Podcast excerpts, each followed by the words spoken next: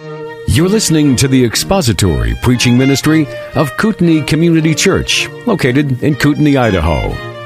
We pray that Christ is exalted and your spirit is blessed by the teaching of God's Word. For more information about Kootenai Church, please visit us online at kootenaichurch.org.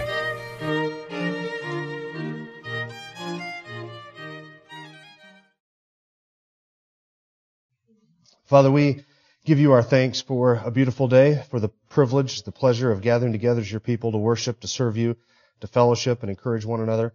We ask your blessing upon this time that you would give us clarity in our thoughts and in speaking and hearing, that you would um, help us to understand difficult things, to keep it all in our minds, and pray that you would uh, grant me the ability to communicate clearly this morning and some very difficult things, and that our time would be profitably spent for your glory, and that you would use this to equip us, to edify us, and encourage us together in our faith and in your word. We ask these things in Christ's name.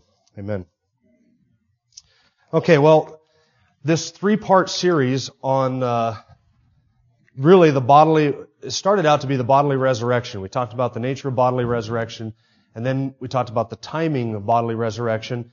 And this whole series on the bodily resurrection and the timing of the resurrections in Scripture has kind of been rudely interrupted by Jess and Brian Wood, who have come in and had to fill in during the weeks.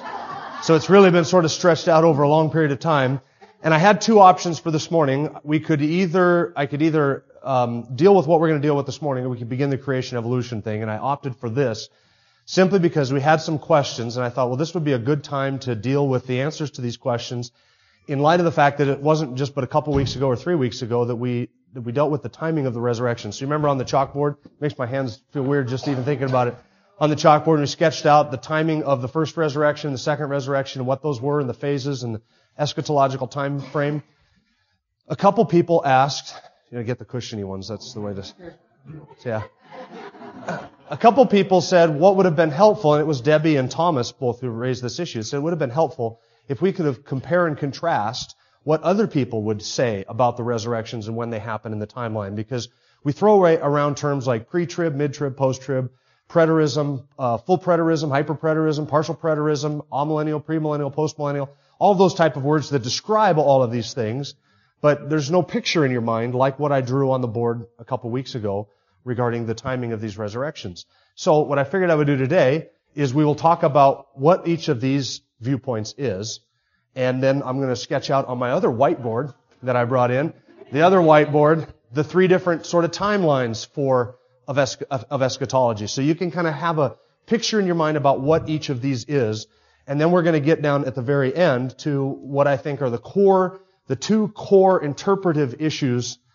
that makes me a premillennialist not a postmillennialist, and not an amillennialist.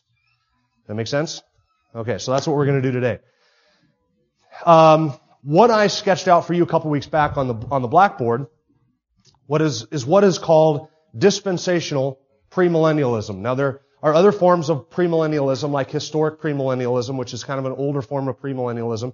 Historic premill, uh, dispensational premillennialist is what I am. And I'm going to explain why I'm not a postmillennialist and why I'm not an amillennialist. And this has to do with interpretive issues. But let's describe, let me go over first of all what each of these three are. I am a premillennialist. You notice the only difference between these three words are the prefixes pre, post, and a.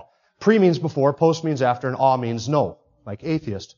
Atheist means they don't believe that there is a the, a God, or they don't believe in theism. Atheism is the belief that there is no God. Amillennialism is the belief that there is no millennium. Premillennialism is the belief that Jesus Christ will come back prior to, before, pre, a 1,000 year reign in Jerusalem. That's premillennialism.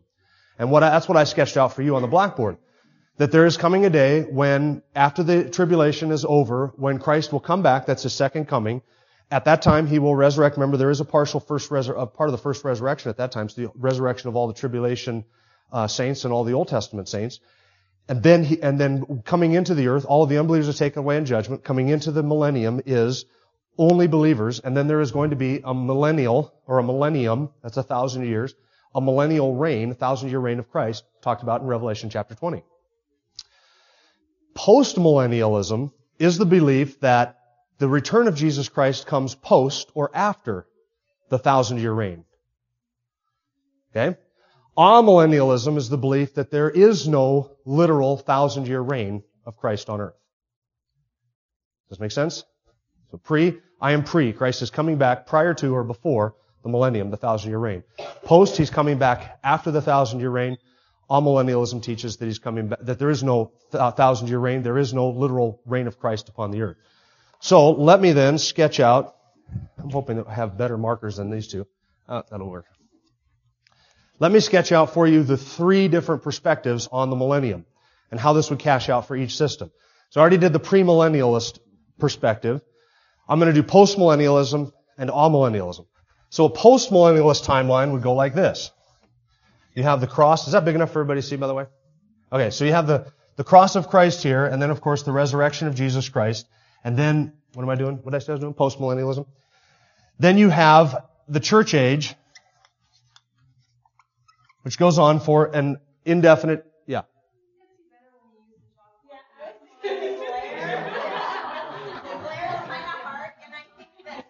Move this up for.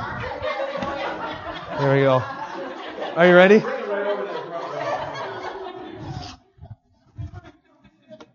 Thanks, though. Yeah. okay. That's fine, whatever you need to do. okay. So, yeah, the resurrection of Christ followed by the church age the, the, according to postmillennialists, the church, the intention of the church age is to Christianize and spread the gospel all around the world and to basically Christianize all people, all nations, all people groups, cultures, governments, institutions, nations, so that the spread of the gospel basically takes over the entire world. So by the postmillennial perspective, the advance of the gospel continues to advance, and it's much like the stock market. It kind of has ups and downs. It has these different valleys and peaks, but eventually over the course of time, according to postmillennialists, we will Christianize the entire world. Governments will become Christian, institutions, companies, businesses, economic systems, everything will become very Christianized. At the end of that period of time, wherever that might be, we don't know, when everything is Christianized enough, there will follow a, a, a thousand years of peace, prosperity, economic blessing, lack of war, and all of this. At the end of this, while the church is ruling and reigning on the earth, at the end of this, Christ will come back and he, there will be one resurrection of all the Old Testament saints, of all saints. Old Testament, New Testament, church age saints, everybody. And then there will be a judgment, and I'll just put a big judge there, and then a J, and then eternity. Okay? This is postmillennialism. The church age Christianizes the world at the end of that period of time when the church is in control, the church has manifested itself, the church is controlling everything. There will be a thousand years of peace, prosperity, economic blessing, and all of this foretold by the Old Testament prophets. Not, not literally like they would say that. When this thousand years period of time is, we don't know. But I think a postmillennialist would say it's not right now. It hasn't started yet. But when we finally Christianize the world through the spread of the gospel, then this period of peace and prosperity will come. At the end of that, Jesus Christ will come back physically, resurrect all the saints. That, that will be the bodily resurrection of believers and unbelievers. Then there will be the judgment. Unbelievers will depart into hell. Believers will enter into eternity, the new heavens and the new earth with Jesus. That is post-millennialism. The return of Christ is post, after the 1,000 years. Dave? Okay, oh, that was the danger with going into this was that I, what I wanted to do with the bodily resurrection and laying out the eschatology of that was not to get into the arguments for and against and have to deal with all of those in depth because it would be a very long series and I don't really want to do that today or even in connection with this because I do want to get into the creation evolution thing before Jess, Jess gets back and interrupts my Sunday school class again.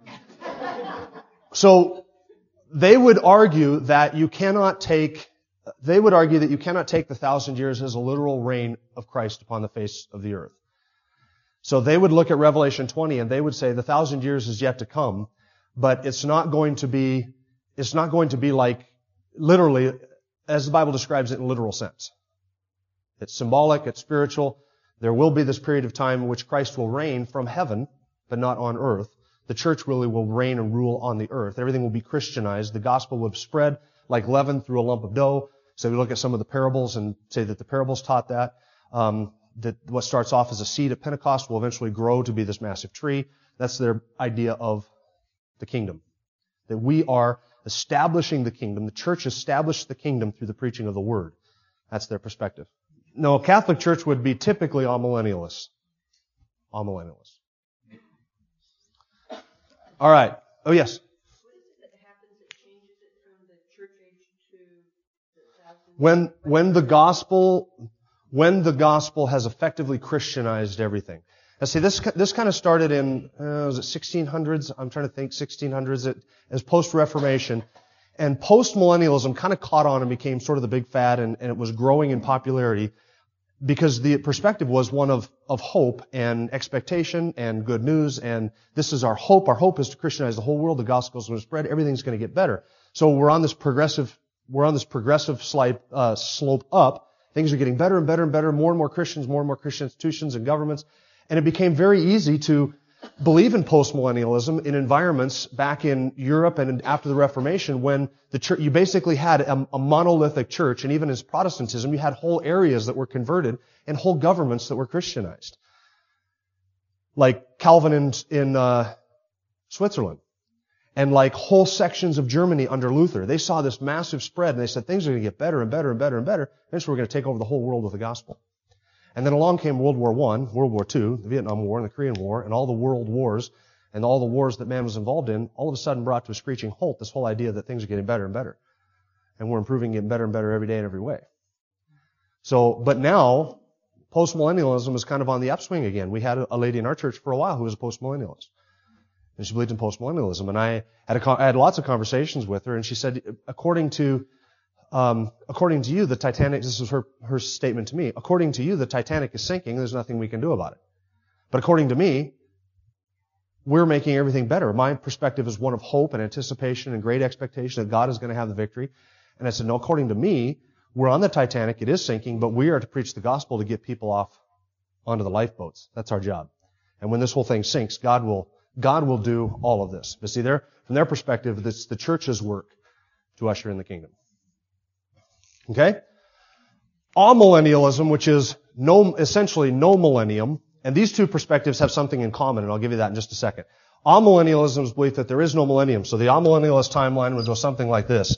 Man, I'm running out of, I have to go to the blackboard after all. The, um, oh, what was I going to say?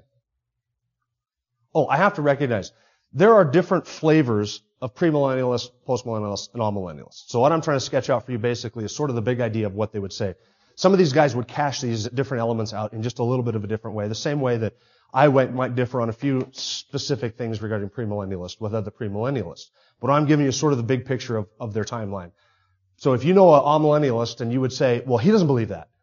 Okay, well, there are different flavors of amillennialist, just like there are different flavors of premillennialist. Okay, Amillennialist timeline goes like this. You still have, of course, Christ. It's got to be a better marker. I will use I will use red because red negates everything, right? So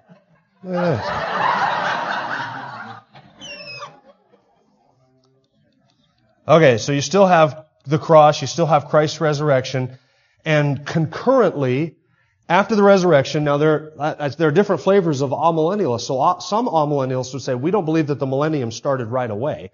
We believe that there was a brief period of time and they would probably cash out all of the events of Revelation or most of the events of Revelation as happening right after the resurrection of Christ in, during the time of the early church and probably up until the time of Nero. There's some of them would say Nero was the Antichrist, Nero was the beast of Revelation. So most of the events of Revelation have already taken place. There's very little in Revelation has yet to take place. So all of it is either already taken place or it is concurrently taking place. So an amillennialist would say, beginning here, you have the, oh, the millennium and the church age going on at the same time. So sometime after the resurrection of Christ, or before the beginning, or around the beginning of the church age, that is when Satan was bound. So that his influence now is less than what it was pre-Christ, before Christ. So Satan's influence now is less than what it was beforehand. He has been bound now, so he's, that's Revelation 20, the binding of Satan. He currently is bound. So during the millennium or the church age, which goes on for an indistinct period of time, might be a, could have been a thousand years, but obviously wasn't. Now it's approaching 2,000 years. As this age goes on, you will also have an increase. Uh, this is horrible. An increase in signs. What's that? An increase in signs and tribulation and these different things that are projected in the book of Matthew. So you have earthquakes, wars, rumors of wars, famines, pestilence, and all these things that are going on. And as the church age sort of draws to a close, however long that period to time is going to be, these things are going to increase to the point where you have then the return of Jesus, um, the resurrection of all the saints, the judgment, and then eternity. So the amillennialist perspective would say that the millennium is right now. This is the millennium. This is what was foretold in the book of Revelation. Satan right now is bound at some point toward the end of the church age he's going to be loosed again, and his activity is really going to pick up. And then Christ is going to come back, put an end to that, resurrect the, all the saints, have one judgment, and then enter into eternity. Okay? Does that make sense? Any questions on those two different perspectives? Now I know what your questions are. Your questions are, how could anybody in their right mind think that this is the millennium? That Satan is bound right now. And this is where we get to the, the two fundamental issues regarding the difference between, and I can write, draw a line right between these two perspectives. These two perspectives, however you cash them out, have two essential things in common. Number one, both of these perspectives, postmillennialism and amillennialism, view the church and Israel as essentially the same entity. So you can read an amillennialist or a postmillennialist from of old, and they will say things like, they will refer to Abraham as being a member of the church, Adam as being a member of the church, Noah being part of the church, the church continuing today. The Old Testament saints were the Old Testament church, the New Testament saints are the New Testament Israel. So that the church basically and Israel are the same entity, called by different names, but all of us are part of that one covenant, that one group of people. Postmillennialists believe that, and amillennialists believe that. They don't make a distinction between the bride of Christ, the church, and Israel. Because from their perspective, Israel forfeited all the promises of the Old Testament covenant, the Abrahamic covenant, the Davidic covenant, all of those covenants. They forfeited all of those things through disobedience, and now the church gets all of those blessings in a spiritual sense. So the church now becomes the millennium. This is the reign. We are the ones who are reigning with Christ. And He reigns from heaven. So both of these perspectives conflate Israel and the church. They don't make a clear distinction and say that, according to my perspective, God has laid aside His plan for Israel for a time. We are in the age of the Gentiles right now, and God is drawing in people from Jew and Gentile as part of the bride of Christ, the church. There will come a time when God is done with the program for the church, and He will pick up again His program for Israel as a nation and he will deal with them in a national sense. He will fulfill all the promises and covenants that he made to Abraham, to David, and to all the descendants of, of Abraham through the different covenants that he made, the promises in the Old Testament prophets. So that's the first thing that these two perspectives have in common. The second thing that both postmillennialism and amillennialism have in common is that both of them rely heavily, if not almost exclusively, on an allegorical, spiritual, or metaphorical interpretation of Scripture an allegorical, metaphorical, and those are not swear words, allegorical, metaphorical, or a spiritual interpretation of Scripture. So they would look at, for instance, the millennium, and they would say, we as premillennialists would say, in order for there to be a millennium, in the biblical sense, Jesus Christ has to be here to rule and to reign on this earth. They would say, no, because it's not a literal reign, it's a reign from heaven, it's a spiritual reign through his people, not a physical reign. An amillennialist would say, you can't take the thousand years literally, it just means a long period of time. My objection to that is, the New Testament had, Greek and Hebrew had words for a long period of time. They didn't use them to describe the millennium. John, six or seven times in six or seven verses, says it's a thousand years. Now, if he wanted to say a long period of time, he could have said a long period of time. If he could have said, if he wanted to say a long age or an indefinite period of time, he would have said indefinite period of time, but he put a number to it. So a postmillennialist and amillennialist would say you can't take the thousand years literally. You can't take the reign literally. You can't take Jerusalem literally. You can't take those blessings literally. You can't take Israel literally. All those things are metaphor symbols or, or allegories for an indiscriminate, undefinite, long period of time in which Jesus reigns in some place in some way through some group of people. I am a premillennialist only and solely because my interpretation of Scripture drives me to this. It drives me to premillennialism. If I interpret Revelation the same way I interpret every other book of the, of the New Testament, or the Old Testament, you have to be a premillennialist. There's no way out of it. When I read Paul's epistles, I don't spiritualize them, allegorize them, or metaphorize them. I don't say that when Paul uses a number, he's using it in some apocalyptic sense and it's just indiscriminate. You don't make metaphors and allegories and symbols and spirituals out of things that are not metaphors, not allegories, not spiritual, and not symbols. So if you're going to take every text of scripture from the same hermeneutical perspective, that is your, your scheme of interpretation, you're going to be driven to premillennialism. It's inescapable. And postmillennialists and amillennialists will admit this. They will say a literal interpretation of Revelation drives you to be a premillennialist. They admit that. That's something that, as a premillennialist, a postmillennialist, and amillennialist, we all agree on this. That if you're going to interpret Revelation literally, this is your perspective. And the only way to get out of premillennialism is to make it an allegory, a symbol, or, a, or some sort of spiritual metaphor of something else. Does that make sense? We had a guy who was an amillennialist who came here a while back. It's back when we were meeting in the gym, several years ago actually. And uh, he uh, he asked me out to have lunch with him one time because he wanted to discuss. He was he was vexed that I was so conservative, so reformed in my perspective, but that I wasn't an amillennialist. He wanted to convince me to become an amillennialist. So we hashed it out over Isaiah and a couple of other different passages, and it, it finally boiled down to him. And I said, "Look, Mike, you are, you interpret scripture metaphorically and allegorically and symbolically, those passages that deal with the millennium. You interpret them that way primarily because you are committed to this viewpoint. I am committed to a literal interpretation of scripture, which makes me committed to this viewpoint. So your perspective drives your interpretation. My interpretation drives me to a certain perspective. And that's the difference. And an amillennialist and a postmillennialist has to admit that if they're being intellectually honest. And the ones that are honest will admit that, and they admit that in their ratings. Loraine Boettner and different guys that are postmillennialists and amillennialists, if you're going to interpret Scripture literally, this is going to be your perspective. They will say that outright because they know that that's the case. But they don't interpret Revelation literally because they have a pre-commitment to this perspective. And that's wrong interpretation of Scripture.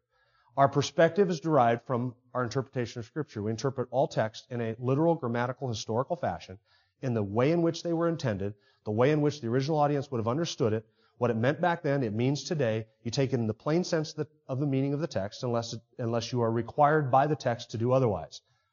And you're not required by the text in Revelation to do otherwise. He said to me, how can you believe in a thousand reign of, year reign of Christ on earth? I said, because the text says so. How can you not believe that? The text says that. But you can't take that literally. I said, why not? What, what makes you not able to take that literally? There's, there's nothing that I know theologically that requires me to reject that as being a literal thousand years and a literal reign. There's nothing in the context that requires me to adopt a different perspective or a different interpretation of Scripture. And by the way, it's not just Revelation. It, these perspectives, it comes out in all the Old Testament prophets. All the minor prophets, the major prophets, anything that has to do with the future of Israel. Anything that is yet future, from this point forward, from today forward, anything that is yet future by my perspective, gets allegorized or made a symbol or a spiritual truth down here by these perspectives. They have to. They have to deny that Israel as a nation has any place in the future plan of God, because if Israel has a place in the future plan of God, then you're a premillennialist. So that's how you just say Israel's out the door, the church is in, therefore the church right now is fulfilling everything that was given to the nation of Israel. Thomas.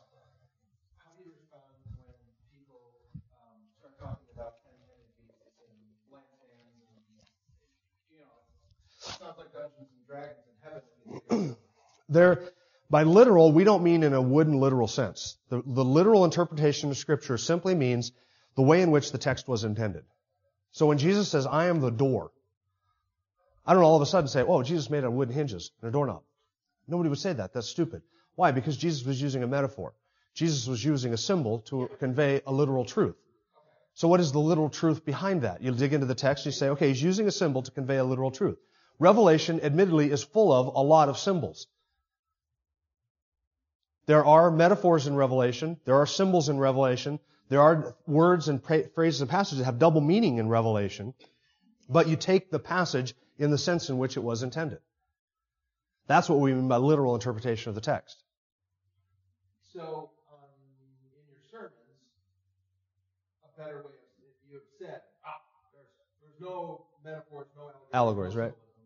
Said that without the qualification that says, except for the fact that there are those in there that the author intended. I see what you're saying. And I have gone back and forth. What does he mean? There's Okay. symbolism. There's got to be this, and yet point blank said no, and we're like, well, maybe we got to get Okay. a better around this. Now I. Okay, hold on. There are metaphors, hyperboles, uh, synecdoches, synecdoches, synecdoches, how do you pronounce that? I'm not a grammar person. Almost every form of, of language, uh, of convention of language you will find in scripture. You will find types, you will find foreshadowings, you will find metaphors, you will find symbols, you will find things that prophetically point toward, toward a future fulfillment. You will find um, things that represent other things. When you find a metaphor, you interpret the metaphor as a metaphor in the sense in which it was intended. When you find a passage that speaks of something literal, you interpret it literally. You don't make it a metaphor. Do you understand the difference? When there's a metaphor, we know what a metaphor is. I am the door. If I got up on a Sunday morning and I said, I am a door, Jesus said, I am the door. But because I don't believe that you should make a metaphor out of anything that's not scriptural, I think we should take this as a wood literal sense. So obviously our God is a piece of wood with hinges and a, and a doorknob. You would say that's, that's silly. You need to interpret the metaphor as a metaphor. The same thing with literal passages of scripture. Is there a uh, asterisk Yeah. Yeah, in my Bible there is. No. How do you know when it's a metaphor and when it's not? I mean, some things are obvious, but some things are. Is your question kind of connected to that? Yeah. Okay, go ahead. All of Revelation is signs. to be taken as signs because of verse 1. And I agree with Well, there are signs in the book of Revelation. There are signs in the old, there are signs in the Old Testament prophets too. For instance, prophets like Isaiah was given a sign. Ezekiel was, was told to lay on one side for so many days and flip on the other side, lay on that for so many days, and to, his wife was going to die as a sign. Isaiah was given a son as a sign. All prophecy contains signs, symbols, pointers, things that point to um, things that must take place and that will take place. Because it gets into the context and what does the what does the context of the whole book of Revelation? What is when you read the whole thing, you don't take any one thing and say, okay, what is this? What is this a sign or a symbol of? So we have the mentioned lampstand. What is a lampstand a picture of? Well, it's a picture of light, and very quickly you can get off into something something entirely unrelated to the text in itself. Anytime you get into let me put it this way, because I said this earlier, and this is maybe what I need to go back to to make this clear. You interpret the text literally unless the text itself demands something other than that. If the text does not demand it, you interpret it literally. So, I am the door. Can you interpret that literally? No, the text, the context, the intended meaning of it obviously demands that we understand that as a metaphor, not as a literal statement in a wooden literal sense. So same thing with Revelation. There are signs, there are symbols, there are metaphors, there are hyperboles, there are all of these things, all of this apocalyptic visions and, and uh, things in Revelation which are intended to convey a literal meaning. Every text has a literal meaning. Sometimes the literal meaning of the text is conveyed through signs and symbols. Okay? So Revelation is the same way. Am I driven because of something in Revelation 20? Am I driven to take that text in any way other than in its literal reading? Is there anything in the context that demands that? For instance, I would ask myself, Jesus said, I am the door. What about that statement keeps me from interpreting it in a wooden literal fashion? Well, it's obvious to all of us. Revelation chapter 20. He, there will be a resurrection. He will rule. It will be a thousand years. He says it six times, a thousand years. Is there anything about that that makes me say he can't mean a thousand years? What about that? Why can't I take that as a literal thousand years? What about the text drives me to any other conclusion? But if you want to take verse 1 literally, then you have to interpret Revelation that way. Well, then I would have to interpret all the prophets that way. Isaiah, uh, Isaiah really didn't have a son named Maher-shalal-hash-baz. But they didn't have one. It's just a metaphor. Because it's a sign. Isaiah was a prophet. But Revelation is a prophetic book. From the perspective of John, John wasn't writing about something that had happened. John was writing about something that would happen. So to play devil's advocate with you, am I, if I'm going to take, if I'm going to say, well, because the term, because Revelation at the beginning mentions that there are signs in the book, I have to interpret everything in the book is a sign. Or do I interpret signs as signs, Metaphors as metaphors. Hyperboles as hyperboles. Synonyms as synonyms. Prophecies as prophecies. Do I interpret the text in the way in which it was given for how it was intended, keeping in mind the type of literature, or do I take everything in Revelation as a sign? What is the thousand years a sign for? And the reign and the resurrection and the angels, are those signs for something else? Are the angels signs for something else? Angels aren't angels, they're something else. What are they if they're not angels? Demons are demons unless there's something else. The 144,000 is not Jews. The tribes aren't tribes. The candles aren't candles. The lampstands aren't lampstands. The, the letters to the churches aren't letters to the churches. The churches weren't even real.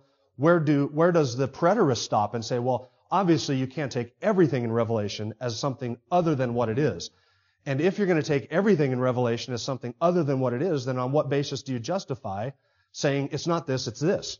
That all comes down to the mind of the interpreter. That's what I want it to mean. That make sense? So at some point you have to say, we take it in the, in the way in which it was intended. Thomas. It makes sense. The way you're speaking, you're like, hello, what are you people a bunch of idiots? Whenever I read something, I know whether it's a metaphor. Thomas Leo. I, I confess. No, you, you do. You do because you don't take I am the door or I am the way. times when I don't t- in a wooden literal sense. Really, really clear. There are some things that I just, I'm like, well, is that or isn't it? I don't know. And you seem to be saying, only an idiot would. No. No, I hope you're not taking it that way. That's not the way I'm taking it. What I'm, I'm, I may be stating it a bit strongly, and I'm saying you have to, and this takes work. This is part of the work of being an interpreter. You have to understand uh, the, how it is that we interpret scripture and the perspective from which we come. And you have to understand that hermeneutics, and that's the art and science of biblical interpretation. Let me give you a quick, a quick definition of hermeneutics. Hermeneutics is the art and science of biblical interpretation. It is an art in the sense that it, you get better at it over the course of time, and it takes practice, and it's not something that you pick up immediately. It is a science in the sense that there are rules by which we interpret things. When I pick up a newspaper and I read the front page news story, I don't read the news story, the horoscope, and the comics all from the same interpretive perspective. I pick it up and I say, okay, this is an editorial. This is an obituary. So I don't symbolize the obituary. Here's a little story written by the local pastor, and it's obviously a little story about a boy for an illustration. Okay, that's an illustration. Comics is an, a whole other interpretive scheme. I don't take comics literally. You mean there really is a dog named Marmaduke? And he really can talk? No fool does that. But when I read the fr- front page of the newspaper, I interpret it from that perspective. So depending on the genre, we take the text in the sense in which it was intended by the author. And it takes work to figure out how did the author intend this? And how did the reader of this passage understand this when it was written to him? That's why oftentimes when I preach or I teach, we go into what the text says, and then I'll say, okay, now put yourself in the place of the first century reader. Think of this from a Pharisee's perspective, how he heard this. That is the task of the Bible student, to step back into the original audience and say, how would the Galatians have understood this letter? From their history, their context, the culture, the things that were going on around them, recent current events, how would they have heard these words? Because the Bible can never mean what it never meant. It doesn't mean to you something different than it meant to the original author. If you come up with a meaning for Scripture that the original recipients would have said, what?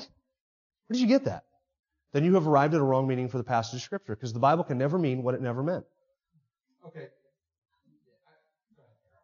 Hold on. Um, Katie had something. Yeah. And, and I don't know, I didn't look at that passage in Greek, so I don't know if there are any other meanings for that word communicate or if he could have used a different word for communicate. But it begs, or it raises the question or actually assumes the answer. It begs the question in the sense that the person who would say that would be assuming that then everything after that is a symbol. But n- none, of these folks would say everything in the book of Revelation is a symbol of something else. Nobody would say that. So the question then becomes that everybody has to answer, pre, post, and awe, what is intended to be a symbol and what is not intended to be a symbol. And my perspective is, and th- this might seem a bit uncharitable to post but my perspective is, you take the text in its literal sense, it's in its literal, straightforward, plain meaning of the text, unless something in the text or context drives you to do otherwise. And as my Bible professors used to say, if the plain sense makes good sense, then all other sense is nonsense. That's your interpretive hermeneutic. If the plain sense makes good sense, then any other sense is nonsense.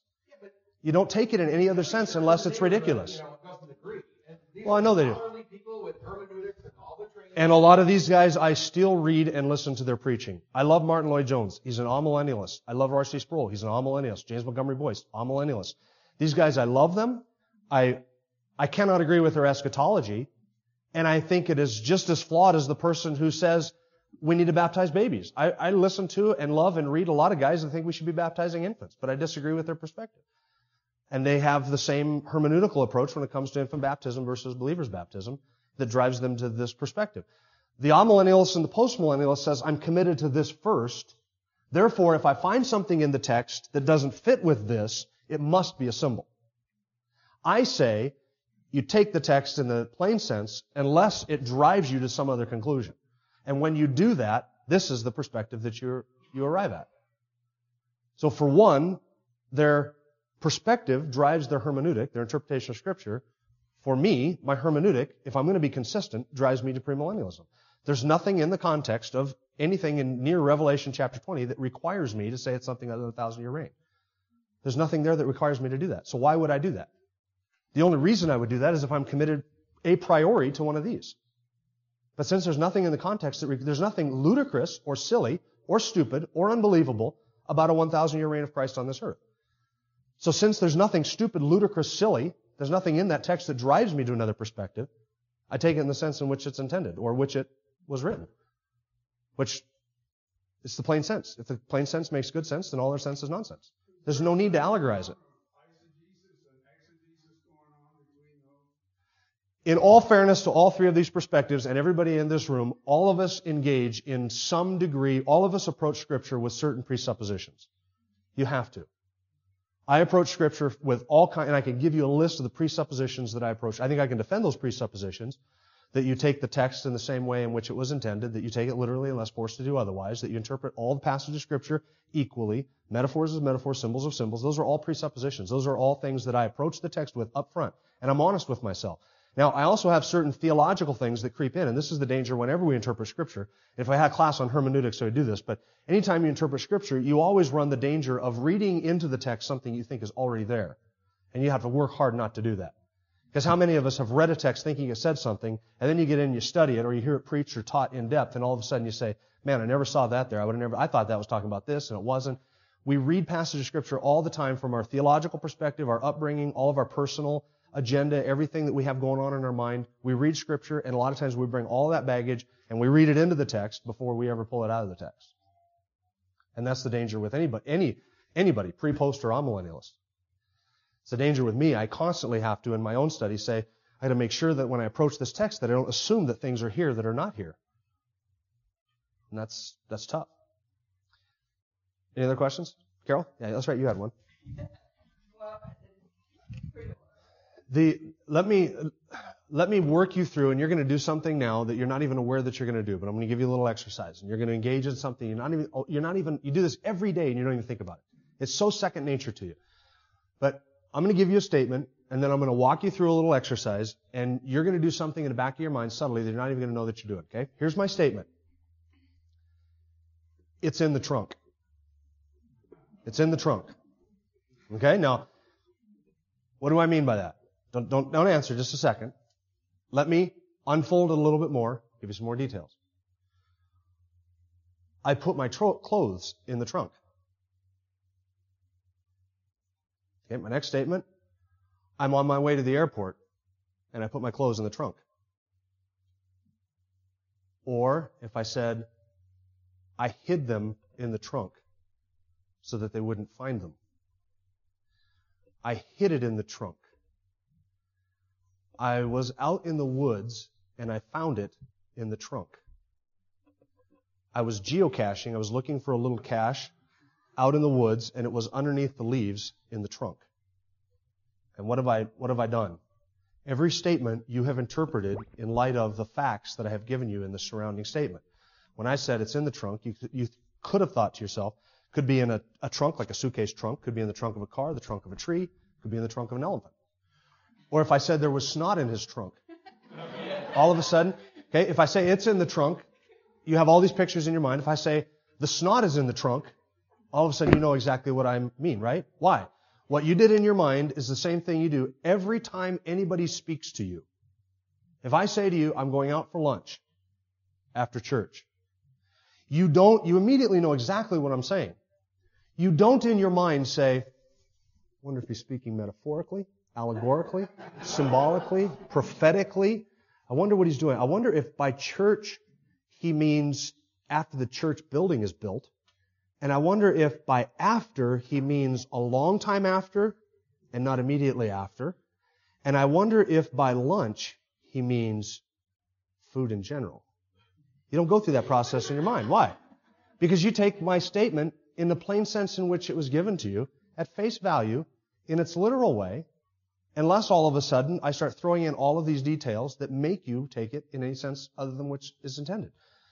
God has communicated us to us in words, and He intends for us to take it in the normal way that words are used. He used metaphors, He uses symbols, He uses prophecies, He uses types, He uses shadows, He uses all of those things. He wants us to take His words in the same sense that we take anybody else's words. In the straightforward meaning of, this, of the text, taking symbols as symbols, metaphors as metaphors, etc. Hyperboles this, hyperbole. Yeah, Katie.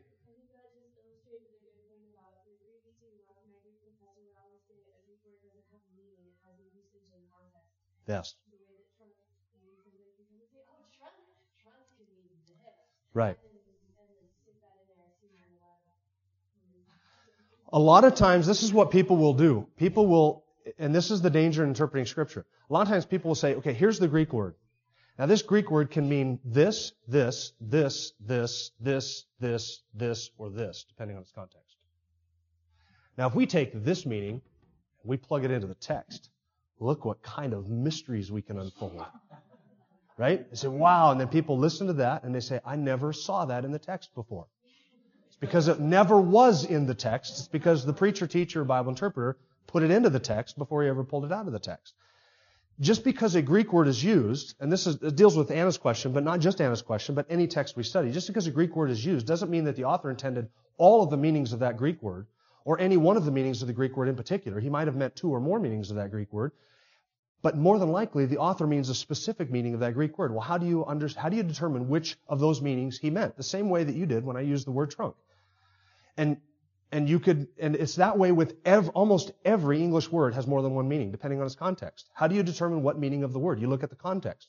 What is the author likely driving at in the context? So you interpret trunk in the context of what I said about it. So if I'm talking about geocaching, I said it was under the leaves in the trunk. He probably would say it wasn't an, under the trunk in the car. It was in the trunk of a tree hidden underneath some leaves. Or if I say to you, I put my clothes in the trunk, it could mean one of two things, right? Could mean a trunk, like a suitcase trunk. Could be the trunk of the car. But if I said I was out in the woods and I needed a place to hide my clothes and I put them into the trunk, you'd probably assume it was the trunk of the tree. So you interpret the word trunk depending on the context. And you take the words that I say in a literal, straightforward fashion. I'm going out for dinner after church. What do I mean by that? You would be silly if I went off onto some magical, mystical interpretation. You'd say, you just take it in a way in which Jim, he's going out to dinner after church. He's going after lunch. There's no other way to needs to take that. There's nothing about what Jim says that requires us to take it in any way other than he's going out for lunch after church today. See, you would be doing injustice to me if you took it in a way in which I didn't intend it for it to be taken, right? And I, we do that with God. And that's the study, that's the art and science of hermeneutics. Yeah, Greek words, that's a very good statement. Greek words don't have meanings, they have usages in their context of how the author, and the author, by the way, was not free to use a Greek word however he wanted to. He had to use it in a way that communicated what he wanted to communicate. Just like I'm not, I'm not free to use the word trunk in any way that I want to. Hey, isn't that comfortable trunks that you're sitting on today? Well, they're not trunks, they're chairs, right? I'm not free to redefine what you're sitting on as a trunk. I have to, you're sitting on chairs, not trunks. And it would be a, a, abuse and misuse of the language for me to call something something it's not. And this comes back to this issue here. Maybe we should stop here. I believe it's an abuse and misuse of the Greek language to call this the binding of Satan. What we're experiencing today. If Satan is bound today, listen, if Satan is bound today, are you kidding me? What is it like when he's loosed? I, I, if this is the binding of Satan, I have no, I can't even fathom what it's going to look like when he's loosed. That, what does binding mean? When it says in Revelation that Satan was bound so that he would deceive the nations no longer. What does that mean? He's just deceiving them a little bit, continually, but less than he was before Christ. See, these things make abuses, these things abuse the Greek language. It gets to the point where it, you can't be sure of what anything is saying, and it all comes back to the mind of the interpreter.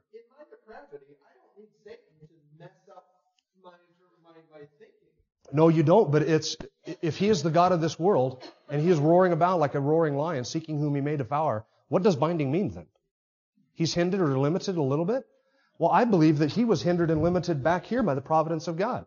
I don't believe that at any point since the garden that Satan has been entirely free to do all that he wanted to, or this place would be a bloodbath. I believe that by the providence and the sovereign good grace of God, he has kept Satan on a leash the whole time. We have never seen the fury of Satan ever in this world as to what he would want if he were to be let loose. So in what sense is he bound? What does that binding mean? Well, binding becomes absolutely nothing if you say that this world is Satan bound. This can't be Satan bound. That's, that's, with all due respect to guys that I love, that's ludicrous. This is not Satan's inactivity that we're seeing around us. This is not just human, this is not just human activity that's going on. Yeah, there you have a good example of Satan being limited even before Christ. He has always been limited. He has always been hindered. Even the depravity of man is, in a sense, restrained by God. If the depravity of man was allowed to express itself full force, you cannot even imagine. You think this world is bad, you cannot even imagine the utter chaotic bloodbath that this place would be. I believe that God restrains the free will of his fallen creatures every minute, every second of every day, all over the place. He keeps people from sinning all the time. He has to, because if man was allowed to express his darkness to the full extent of how he would love to express it, it would just be utter chaos. Okay, so does this this helps at least give you a perspective of what the other positions believe, right? Okay, I'm a premillennialist. And let me give you the two reasons why. A consistent interpretation of Scripture drives me to this. I interpret the prophets the same sense in which they were given.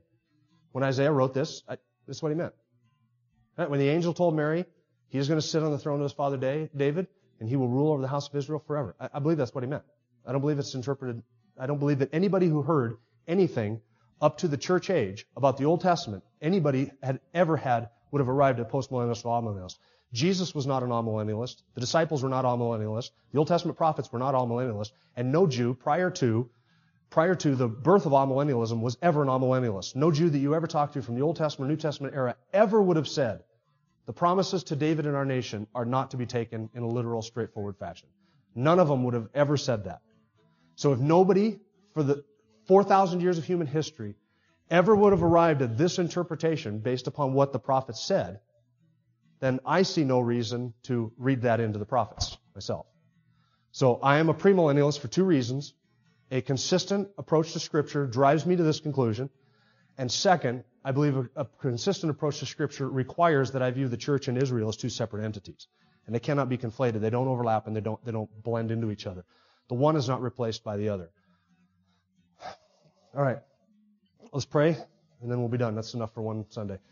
Father, we are grateful to you for the blessing of your grace and for giving us your word. We believe that your word is clear, and any uh, lack of understanding that we have is due to ourselves entirely. We know that we approach your word with different presuppositions and different things in our minds and our hearts. And we pray, God, that you'd make us good, clean, honest, straightforward interpreters of your, of your word, that we might rightly understand the things that have been clearly given to us. You have given us these things not to mystify us, not to confuse us, but to give us hope and to allow us to trust in you. And we pray that that would be the end of what we do when we read these passages of Scripture. Your grace to us has been so good and so abundant. We thank you for that, and we commit our time to follow here in our church service to you. In Jesus' name, amen. Thank you for listening to the latest podcast from Kootenai Church. If you'd like to learn more about Kootenai Church or to donate to our church ministry, you can do so online by visiting kootenaichurch.org. We hope you enjoyed this podcast and pray you'll join us again next time. Once again, thank you for listening.